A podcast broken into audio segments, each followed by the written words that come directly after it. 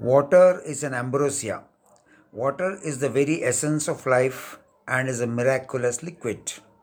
It is colorless, odorless, yet is nectar for all the living beings. Water takes the shape of the vessel it is contained in. It blends with any color and is colored in the same hue.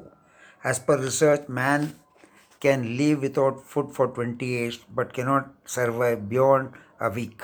Water is much more valuable than the most precious things in the world.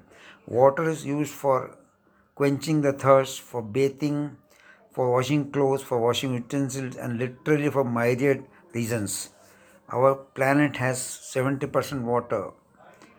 Water is the elixir of life. We cannot imagine a world without water.